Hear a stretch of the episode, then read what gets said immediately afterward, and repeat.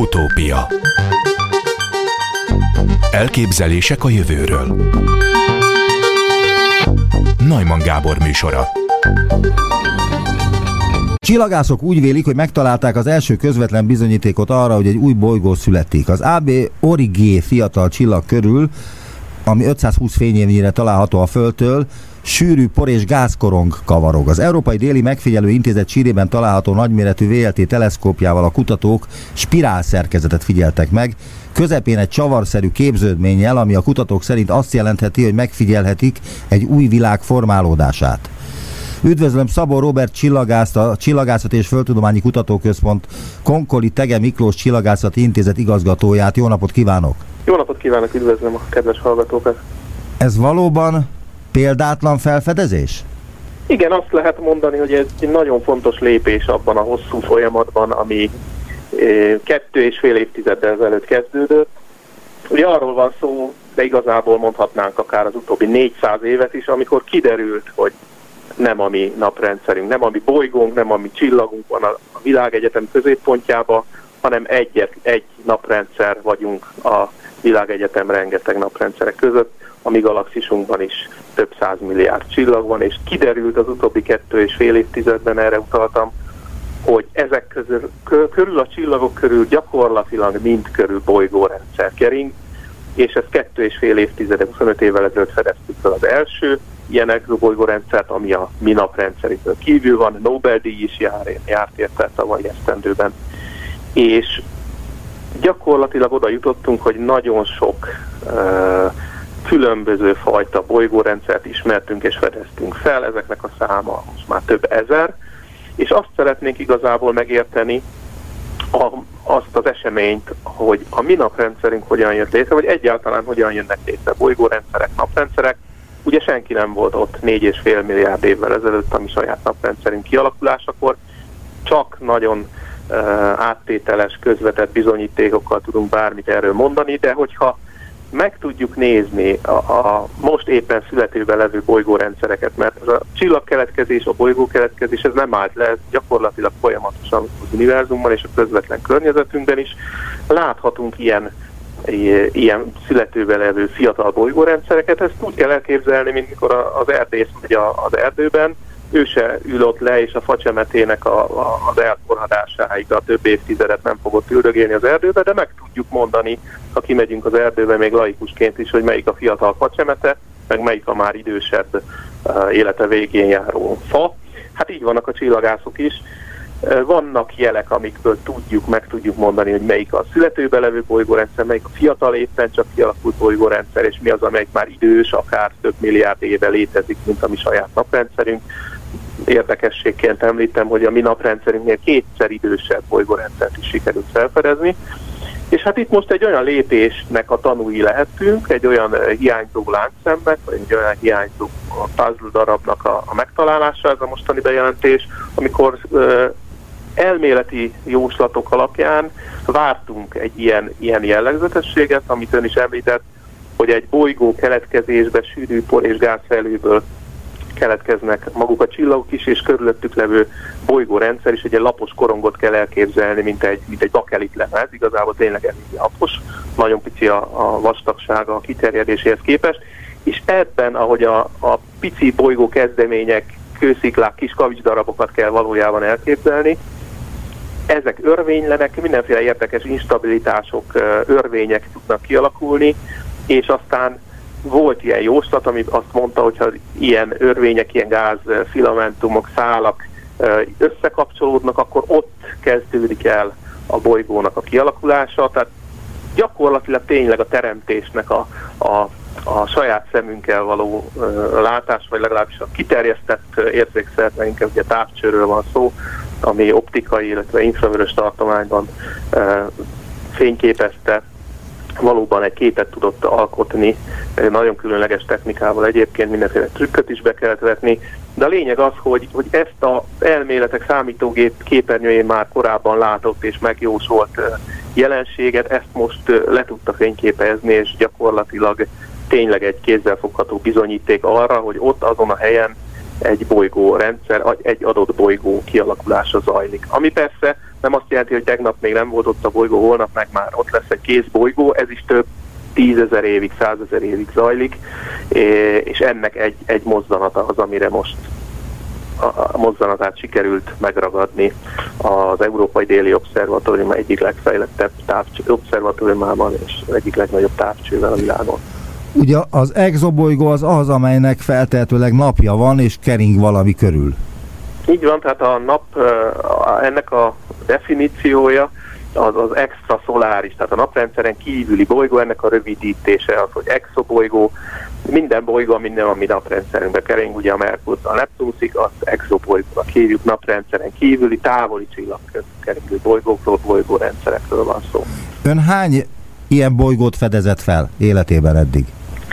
Én magam egyedül nem fedezem fel ilyen bolygórendszer, de részt vettem olyan vizsgálatban, aminek a, a az eredménye az volt, hogy bejelentettünk egy eddig még nem ismert bolygórendszert. Ez a NASA-nak a TESS űrtávcsövével történt ez a felfedezés, ami kettő évvel ezelőtt kezdte el a, a működését, és gyakorlatilag az egészeget végig fogja pásztázni exobolygók után kutatva. A módszer, a felfedezés lényege az pedig az, hogy a, a bolygó, hogyha elhalad látszólag a csillagkorongja előtt, akkor egy nagyon pici fényességcsökkenést fog okozni, és mivel még a legnagyobb távcsövekkel sem tudjuk felbontani a távoli csillagokat korongá, csak pontszerű fényforrásokat látunk, ezért a mérésmenete az úgy néz ki, hogy nagyon sok csillagnak nagyon sokáig meg kell figyelni nagy pontossággal a fényesség változásait, és hogyha ilyen pici periódikus elhalványozásokat találunk, amit célszerűen az űrből tudunk jól elvégezni, nagy pontossággal és megszakítás nélkül, akkor gondolhatunk arra, hogy egy exobolygó kering a távoli csillag körül. Amikor felfedezték ezt az exobolygót, akkor mit tettek annak érdekében, hogy ezt valamilyen módon el is nevezhessék? Nagyon sok vizsgálatnak kell eltelnie ahhoz, hogy bebizonyosodjon, hogy tényleg bolygóról van szó. Először csak egy nagy valószínűségű jelöltről beszélünk, és ahogy egyre több vizsgálatot végzünk rajta, így sikerül eljutni oda, hogy egy megerősített bolygóról beszélünk, és akkor lehet nevet adni neki. Igazából a csillagászok nagyon unalmas népek, és nagyon unalmas elnevezéseket adnak. A, a csillagoknak egy katalógus száma mellé vigyeztünk általában egy B betűt, kis B betűt, vagy kis C betűt, vagy kis D betűt, attól függően, hogy hányadik bolygóról van szó, vagy adott bolygórendszerben.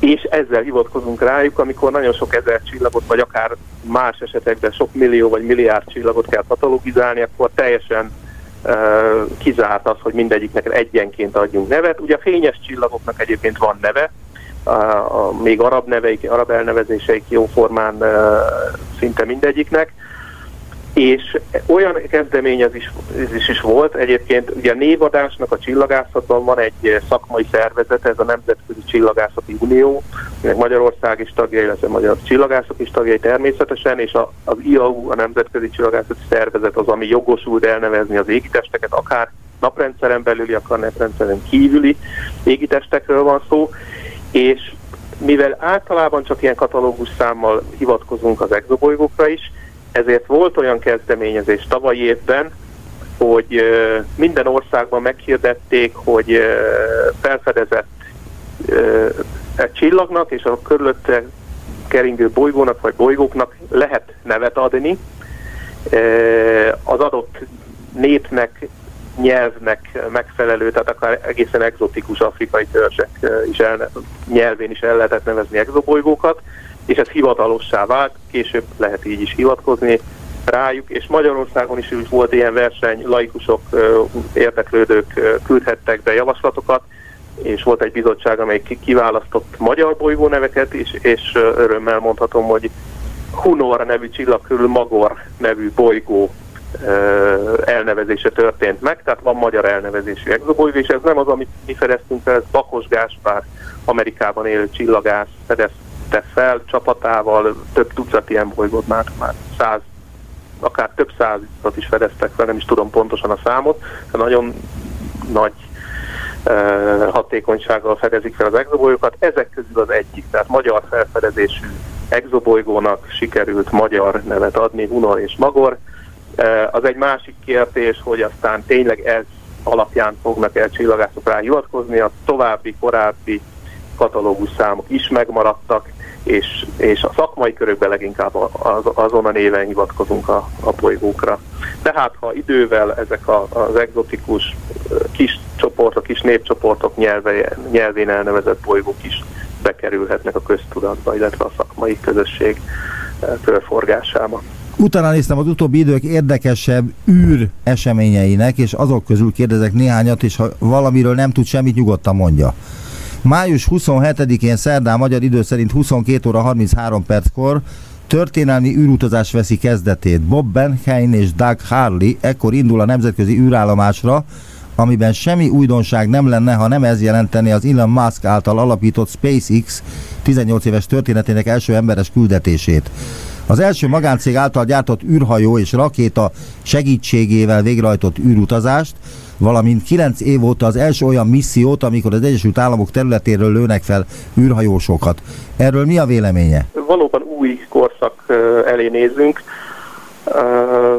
A magáncégek kezdik átvenni a, a az eddig kormányok vagy nagy űrkutatási ügynökségek által finanszírozott tevékenységeket is, ami új helyzetet hoz, és valószínűleg csökkenti az árakat. Ugye még mindannyian emlékszünk talán, hogy a NASA-nak az űrsiklói hordták fel az űrhajósokat a, a, a nemzetközi űrállomásra, és végeztek el különböző feladatokat, és ezt az űrsikló programot már, már leállították, és valóban itt volt egy, egy hiátus, volt egy, egy hiány, amerikai űrhajósok nem tudtak legalábbis amerikai űrhajóval feljutni az űrbe, és ezt például orosz segítséget kellett igénybe venniük, ami korábban évtizedek ezelőtt teljesen elképzelhetetlen lett volna. Én azt várom valóban, hogy sok szempontból demokratikusabbá válik az, az űr elérése, ha úgy tetszik, könnyebbé válik, olcsóbbá válik, és, és hát ennek meg lesz a hatás az űrkutatásban is. Ma már egyetemi csapatok, eh, fiatal egyetemisták eh, potom pénzért, hogy úgy mondjam, akár néhány ezer dollárért is egy kis ilyen rubikockányi uh, műholdat pályára tudnak juttatni, és kísérleteket végezhetnek az űrben. Ez, ez is egy olyan, uh, olyan irány, egy olyan uh, tapasztalat, vagy egy olyan lehetőség, amire korábban nem volt példa. És, uh, és azt gondolom, hogy ez, ez tulajdonképpen jó, megvannak ennek az árnyoldala is, szerintem mi is beszéltünk már erről, amikor több tízezernyi műholdat küldenek fel, mert annyira olcsó a pályára juttatása ezeknek, például pont Elon Musknak a, a cége, és ezzel olcsó internetet fognak szolgáltatni a Föld szinte minden területére. Ugyanakkor viszont a csillagászok ezt nagyon nem veszik jó néven, mert gyakorlatilag lehetetlenné teszi a Föld felszínéről a, a a csillagok, csillagképek megfigyelését, és ez laikusoknak is feltűnt, rengeteg telefon kapunk, időnként ilyen néhány hetente néhány tucat műholdat pályára állítanak, és akkor, amikor elkezdik az űrbeli útjukat, földkörüli pályájukat, akkor nagyon fényesek tudnak lenni, ezt egy szabad szemmel is nagyon feltűnőek ezek a egy vonal mentén, mint a vadkacsák, vagy nem is tudom, a libák egy sorban menetelnek, néhány másodpercenként követik egymást az égen, ez, amíg csak néhány tucat műholdról beszélünk, ha nincs is semmi probléma, de több tízezer vagy több százezer műhold fogja az égboltot ellepni, akkor ez, ez valóban megnehezíti azoknak az akár milliárd eurós vagy dolláros berendezéseknek, tudományos műszereknek a, a használatát, amiben nagyon sok ország nagyon sok pénzt fektetett. Nem lehet sajnos minden megfigyelést, minden csillagászati megfigyelést az űrből végezni, vannak olyanok, amiket igen, van, amiket viszont kevésbé, és arról nem is beszélve, hogy ez gyakorlatilag a természetnek is kárt okoz, károsítja a természetet, vannak olyan éjszakai állatok, amik csillagok alapján, holdfázis alapján tájékozódnak, itt, itt még lehetnek problémák akár az élővilágban a, a biológiai sokszínűségben, illetve a, a egyáltalán a biológiai diverzitás fenntartásában. Ilyen, ilyen banális dolgokkal, amire nem is gondol az ember, hogy föl, föllövünk néhány ezer műholdat, és, és ez bizony problémát okozhat. Egy eddig ismeretlen szupergyors pulzárt azonosított a 27 ezer fényévre található Herkules csillagkép Messier 92 gömbhalmazában a Mennyország szemeként is emlegetett FAST nevű félkilométeres apertúrájú, egytányéros kínai rádióteleszkóp, amelyet januárban élesítettek. Hát az előbb felolvasott hír eléggé sok ismeretlenes, legalábbis a laikusok számára. Kezdjük a pulzárral, mert már nem biztos, hogy mindenki emlékszik rá, emlékszik rá, hogy mi is az. Ez egy rádió hullámokat sugárzó égitest, nem? Így van, ez egy nagyon kompakt égitest, ugye pulzár, ez egy neutron csillag valójában, egy összeomlott csillag, egy nagy tömegű csillagnak az összeomlott maradványa. Azt kell tudni róla, hogy egy ilyen 10-15 kilométer nagyságú, tehát egy nagyobb város kiterjedésébe van belezsúfolva egy teljes csillagnak a, az anyaga, iszonyatos sűrűségű, teljesen e, nem hétköznapi állapotban található ilyen égitestben a, az anyag. Azt szokták mondani, hogy egy ilyen kávéskanálnyi vagy, vagy kockacukornyi anyagmennyiség az akár több millió tonnát is nyomhat.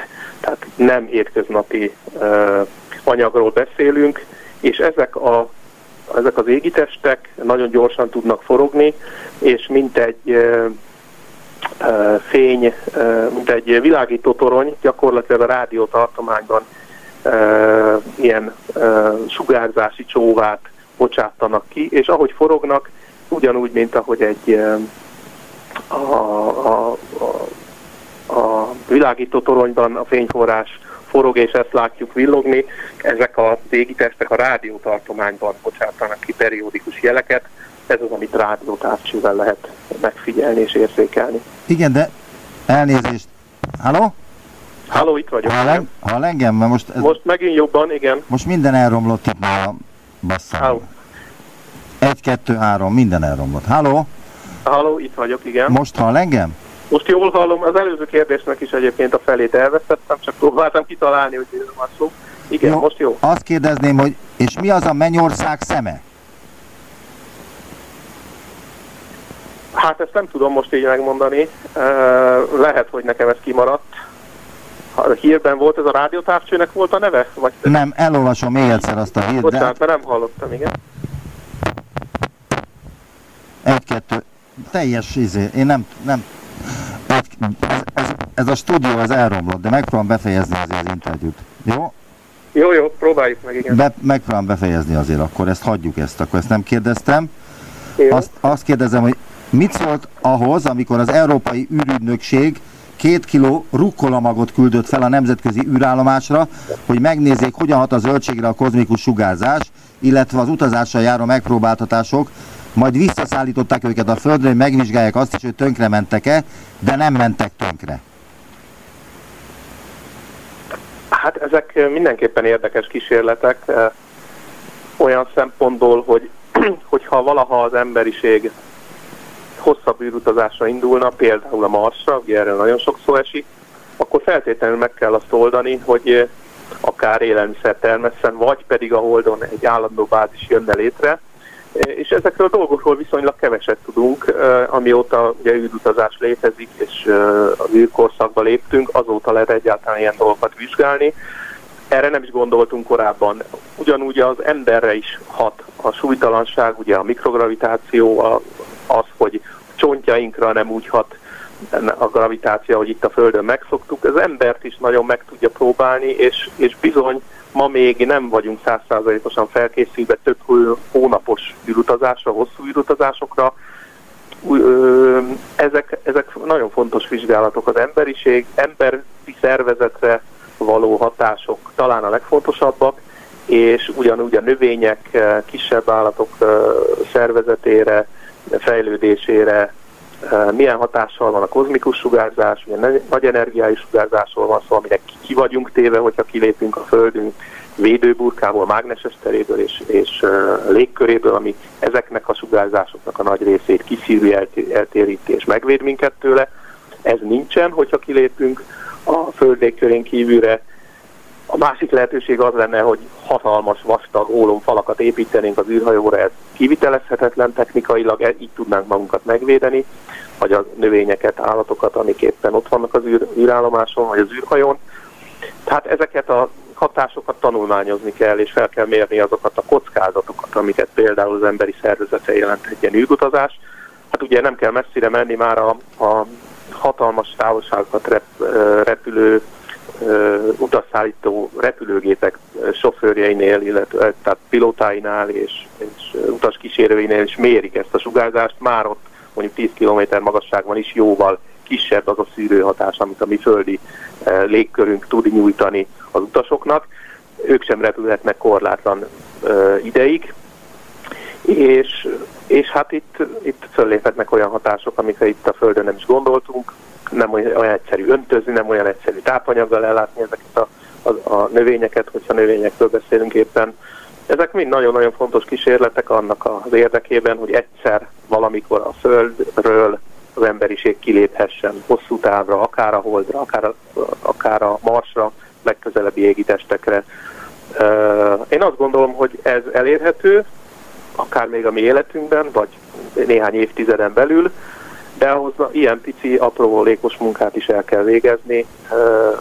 Nem csak az űrhajót kell jól megtervezni, nem csak a védelmét az, az élőlényeknek, hanem bizony ilyen növénytermesztési, állattenyésztési kísérleteket is kell végezni az űrben, és ez ennek a, a rukkola kísérlet, ennek a, a, a nagy kirakós játéknak egy kis darabkája. Az amerikai űrkutatási hivatal a NASA áprilisban díjazta a legújabb innovatív terveket.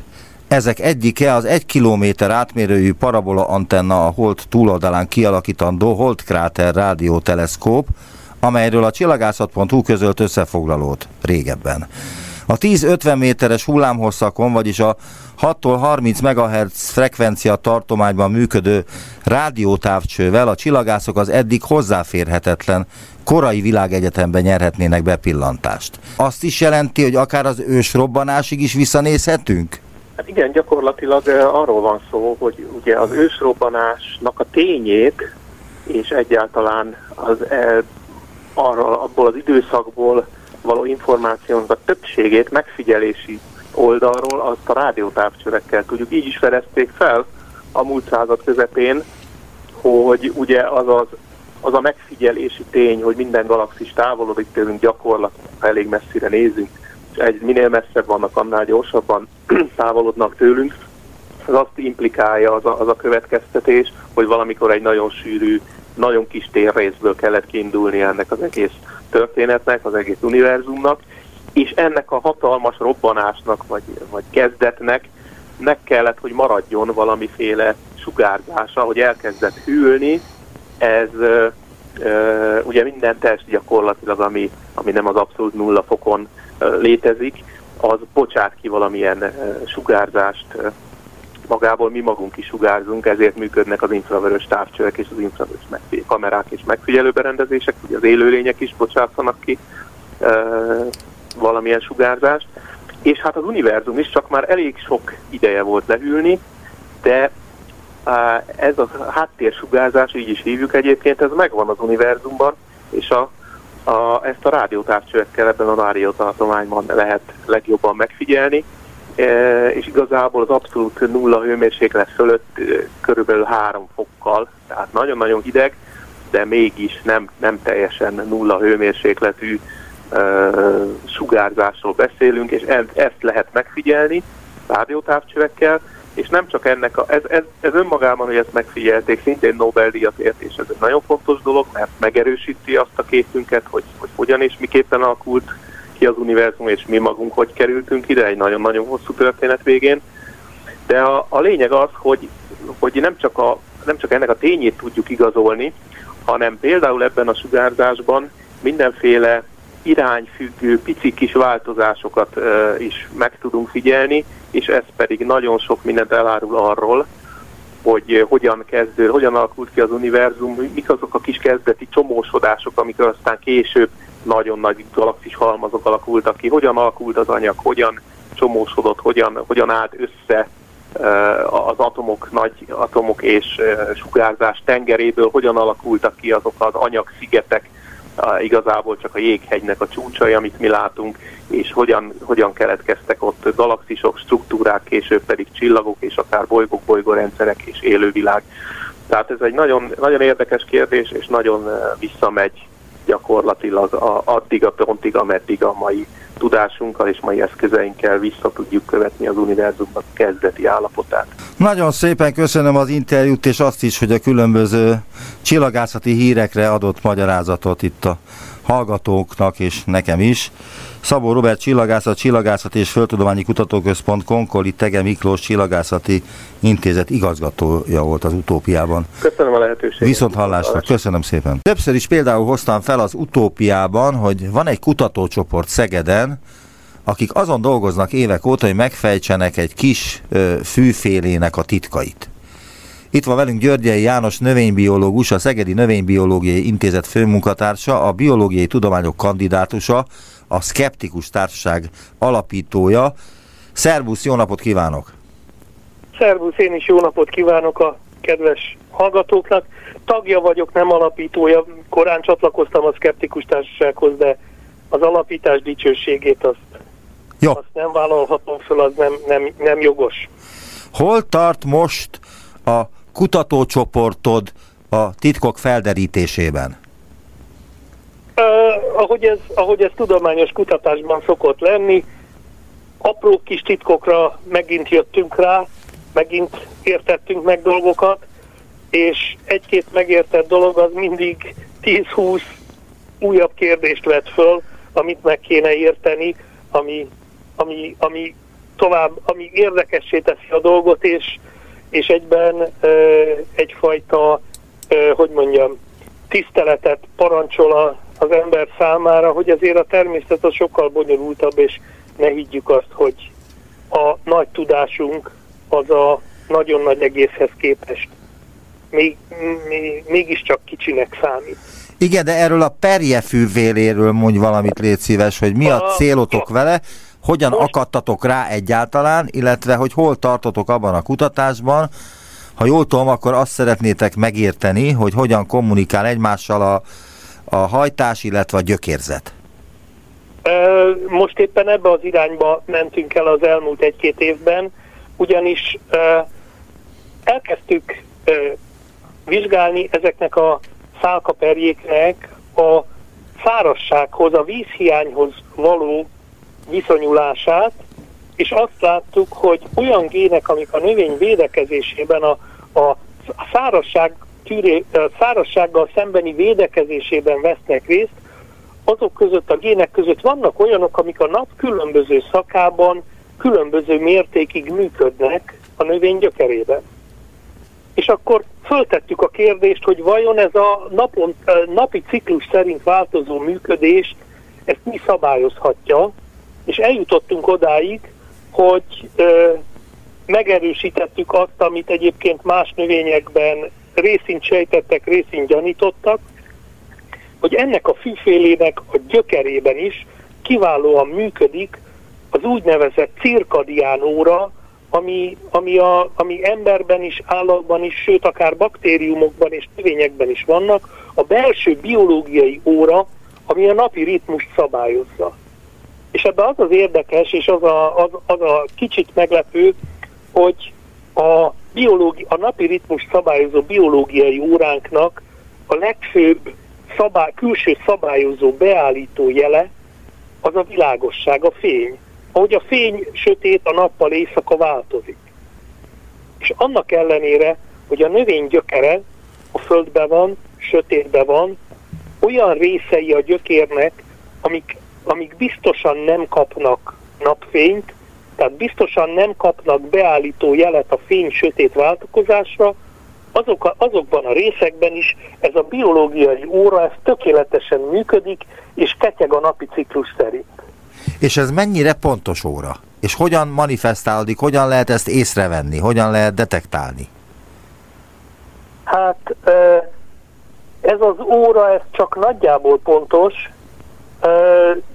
Növényeknél is, állatoknál is van úgy, hogy beállító jel nélkül ak- akár csak 22-23 órás ciklusba menne, de még gyakoribb az, hogy inkább a 24 óránál hosszabb ciklusban mondjuk mondjuk 25-28 órás ciklusban megy, ez egyet függően változó. Tehát ahogy, ahogy a mi esetünkben is vannak emberek, akik akik szeretnének több mint 24 órát fönn lenni egy nap, vagy hamarabb elmenni aludni és rövidebb napot élni, de a napi ritmus, a sötét világos az beállít mindegyikünket 24 órára, a növényekben is e, egyet függő, genetikailag meghatározott, hogy, hogy, hogy, hogy milyen ciklussal megy az adott növény, de hogyha jönnek a beállító jelek, tehát jön a fény és a sötétség rendszeresen váltogatja egymást, vagy a hideg és a meleg, tehát hogy éjszaka hidegebb van nappal, meg melegebb van, ez ugye a normális.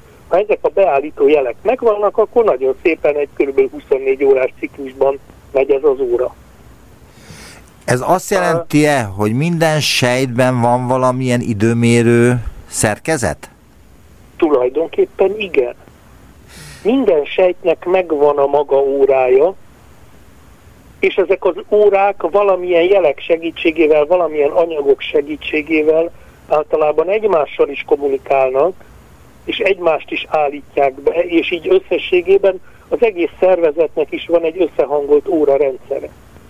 Na és ez az érdekes, hogy ö, ö, spanyol kutatók vezetésével éppen az utóbbi hónapban közöltek ö, le egy ö, átütő tudományos eredményt, ebben a témában kutatók, akik a számos gén közül, ami ebben a, ebben a biológiai, órá, biológiai órában benne van és, és ennek a részét képezi, megtalálták az egyiket, és tud, be tudták róla bizonyítani, hogy a növénynek a hajtásából a gyökerébe viszi az információt, lejut, és ott szabályozza az órát. Tehát, tehát most már legalább egy olyan kapcsoló, összekötő fehérjét ismerünk, amelyik a hajtásból levándorol a növény gyökerébe, és a levándorló mennyiség függvényében állítódik be a gyöké, gyökérsejtekben ez az óra. De ami most az érdekes számunkra, akik a szálkaperjével foglalkozunk, az az, hogy amit a kutatók leírtak, azt egy lútfű nevezetű másik modell növényen írták le, ami éppen a káposztaféléknek a rokonságába tartozó úgynevezett kétszikű növény. Tehát mint a, mint a fáink, meg a gyümölcseink zöme, az ilyen széles leveli növények, és nem egyszikű növény, mint a fű. És ez a fű, amit, ez a szálkaperje, amit mi vizsgálunk, ez azért e, más, mint ez a másik modellnövény, mert a mi növényünkből viszont hiányzik ez a fehérje. Tehát, tehát most előttünk a feladat, hogy meg kell találnunk azt, hogyha a kétszikű növényekben ez a bizonyos ELF 4 névre hallgató fehérje viszi le az információt a gyökérbe, akkor vajon mi lehet ez a fehérje a tálkaperjében, a gabonafélékben, hiszen ezekben az az ELF 4 fehérje nem található meg. Ennek valamelyik rokonsága lesz az valószínűleg, amelyik ugyanúgy leviszi a fénybeállító jelet a gyökérzetbe, mint ahogy a, a Arabidopsisban ebben a lúcsvidek nevezett kis keresztes virágú növényben is le tudja vinni. Figyelj, most egy laikus kérdést tennék föl neked, ne haragudj érte. Nem haragudj. De mi van akkor, hogyha megtaláljátok ezt a fehérjét? Mondhatná valaki erre, hogy az akson tipikus esete ezzel foglalkozik 5-6 vagy 8-10 tudós éveken keresztül? Hát ez messze nem zakson, mert innentől kezdve már tudjuk azt, hogy a, a, ha valaki szereti a zsíros kenyeret, akkor a kenyerünket adó búzában, ha valaki a habzó, kesernyés, ö, alkoholtartalmú italokat szereti, akkor tudja, ér, tudni fogjuk, hogy az árpában mi biztosítja ezt, és innentől kezdve, hogyha megértjük a hajtás és a gyökérzet kapcsolatának a a lényegét, akkor jobban tudunk dolgozni nemesítésen, új fajták előállításán, olyan fajták létrehozásán, amik képesek lehetnek arra, hogy a változó körülményekhez jobban alkalmazkodjanak. Erről itt az előbb még nem beszéltünk, de ez az egész kutatásunk korábban abból indult ki, hogy a növények szárazság tűrését akarjuk nézni. Márpedig azt tudjuk nagyon jól, hogy a, a növény nappal sokkal több vizet párologtat, mint éjszaka. triviális, süti a nap, meleg van, stb. A gyökérzetnek ehhez az igényhez kell alkalmazkodni, tehát nappal kell neki több vizet fölpumpálni a hajtásba, hogy pótolja a vízveszteséget, mint éjszaka. És ezért van értelme, gyakorlati jelentősége, és a növény túlélése szempontjából is e, súlya annak, hogy a gyökérben ketyeg ez a napi óra, és a napi óra szabályozza, hogy a gyökérzetnek mikor mennyi vizet kell fölvenni és fölpumpálni, és nem az van, hogy a gyökérzet úgymond akkor eszmél, amikor fönt már nagyon sok víz hiányzik, hogy húha, pótolni kéne, hanem tudja, hogy jön a reggel, jön a nappal, elkezdi pumpálni a vizet, mert nőni fog fönn a fogyasztás. Hát ezért kell az óra.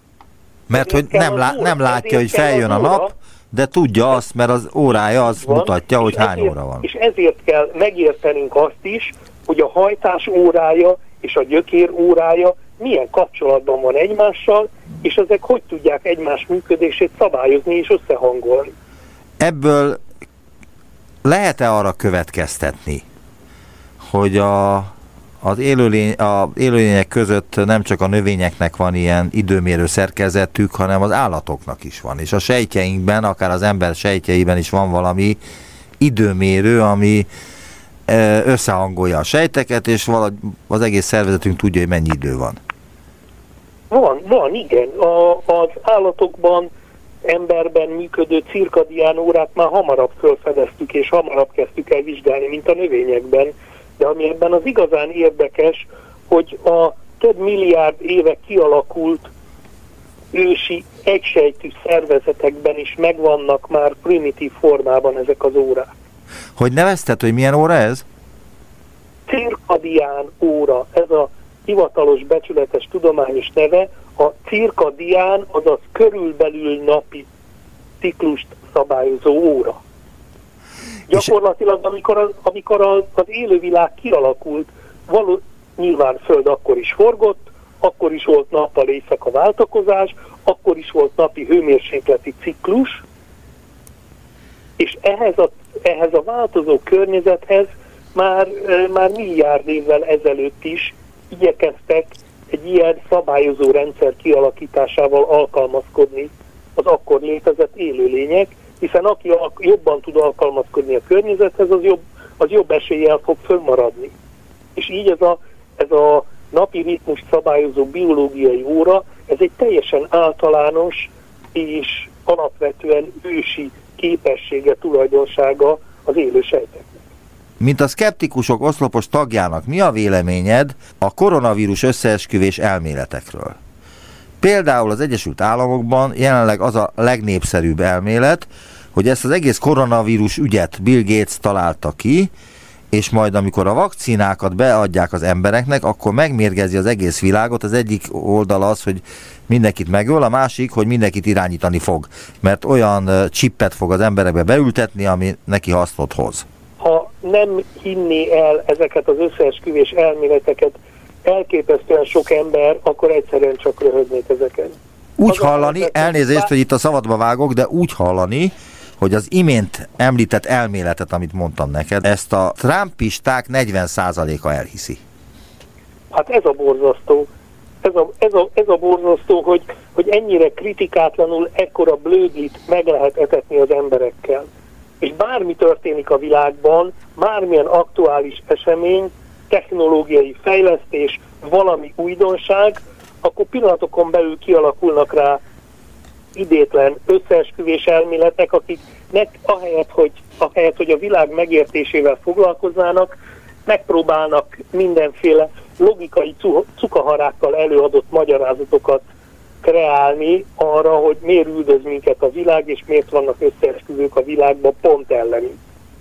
Az egész koronavírusos összeesküvés, hogy mondjam, halmaz, az a legkülönbözőbb variációkban fordul elő, nem csak Bill Gates találta ki a koronavírust, a koronavírust azt a kínaiak is fejlesztették azért, hogy a, a nyugati civilizációt összeomlasszák, a, bárki csinálhatta a koronavírust az összeesküvés elméletek szerint, az 5G adótornyoknak a, a veszélyeivel is egyébként nem létező, de vélelmezett veszélyeivel is megpróbálják összemókolni a koronavírusokat, és valamiért az emberek szeretnek félni.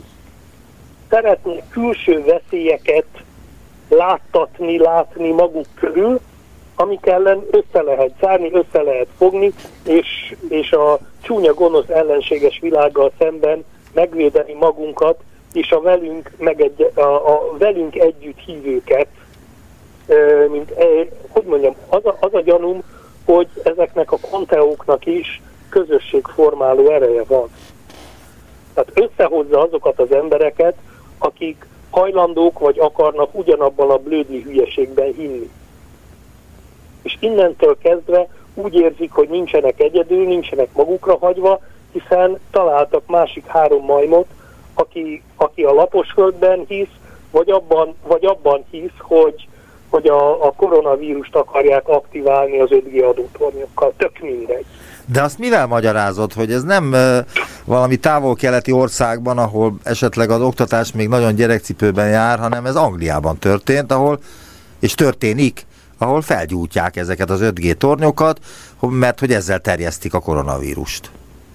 Sőt, nem csak 5G tornyokat, egyéb tornyokat is felgyújtanak, amikről azt hiszik, hogy 5G torony, de hát mindegy, mert úgy néz ki, hogy a az összeesküvés elméletekre való fogékonyság, a, a, a konteózásra való hajlam, az, az nem függvénye az általános tudásszintnek és, a, és, a, és az általános oktatási színvonalnak.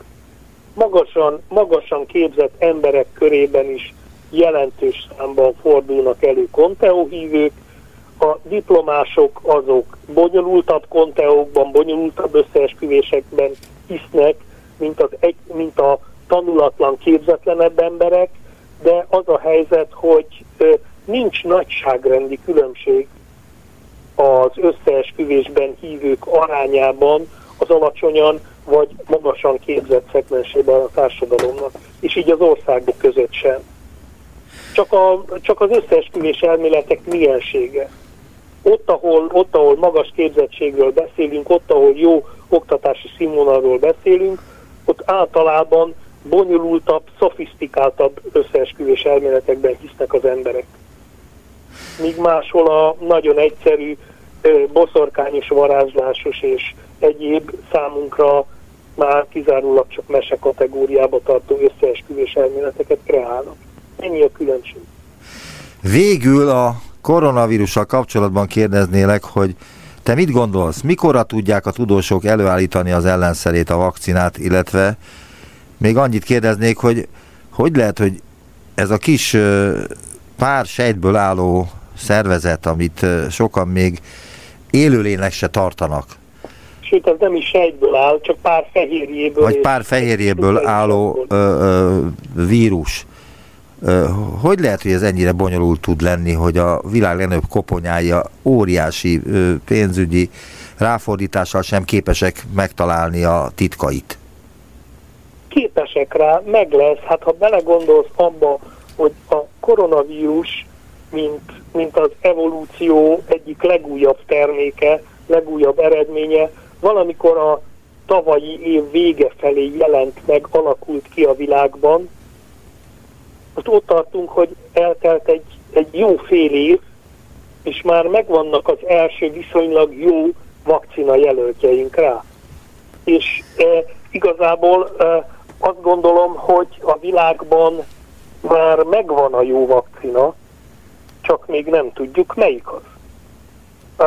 Lefordítva egy kicsit hétköznapi nyelvre, azt gondolom, hogy folyik annyi párhuzamos vakcina fejlesztéssel foglalkozó kutatás a világban, hogy azok között már van olyan fejlesztési fázisban lévő vakcina, amelyikből majd meg lesz az, amit megkaphatunk mi is, amit lehet gyártani és, és beadni az embereknek, mert, mert átmegy a teszteken és jónak bizonyul és hasonló, csak éppen még maga a tesztelési procedúra, az ellenőrzési procedúra az hosszabb annál, sem, hogy eljuthattunk volna addig a pontig, hogy most már tessék, lehet nagy tömegben gyártani és millióknak beadni. Tehát magát, magát a vakcinát megcsinálni, kialakítani, az viszonylag gyorsan megy. Ami, és, és, és, és az tényleg egy fél év alatt megvan. Ami sokáig tart, az az, hogy megfelelő szinten bebizonyosodjunk arról, vagy megbizonyosodjunk arról, hogy tényleg jól működik, és biztonságos is.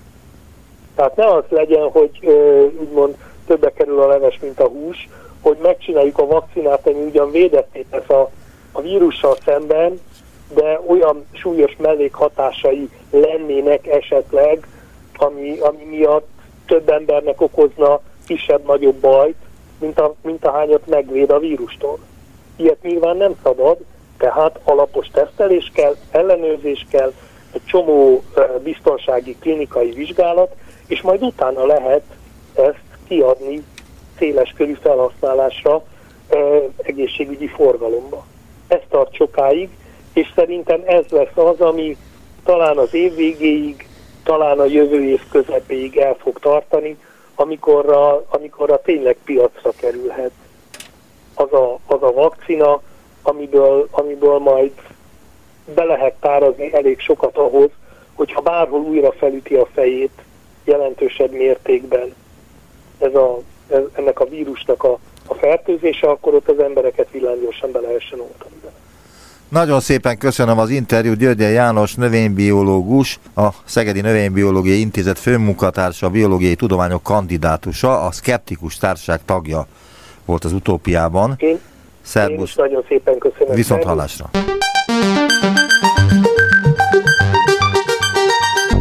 Visszaértünk a jelenbe. Neumann Gábor utópia című műsorát hallották.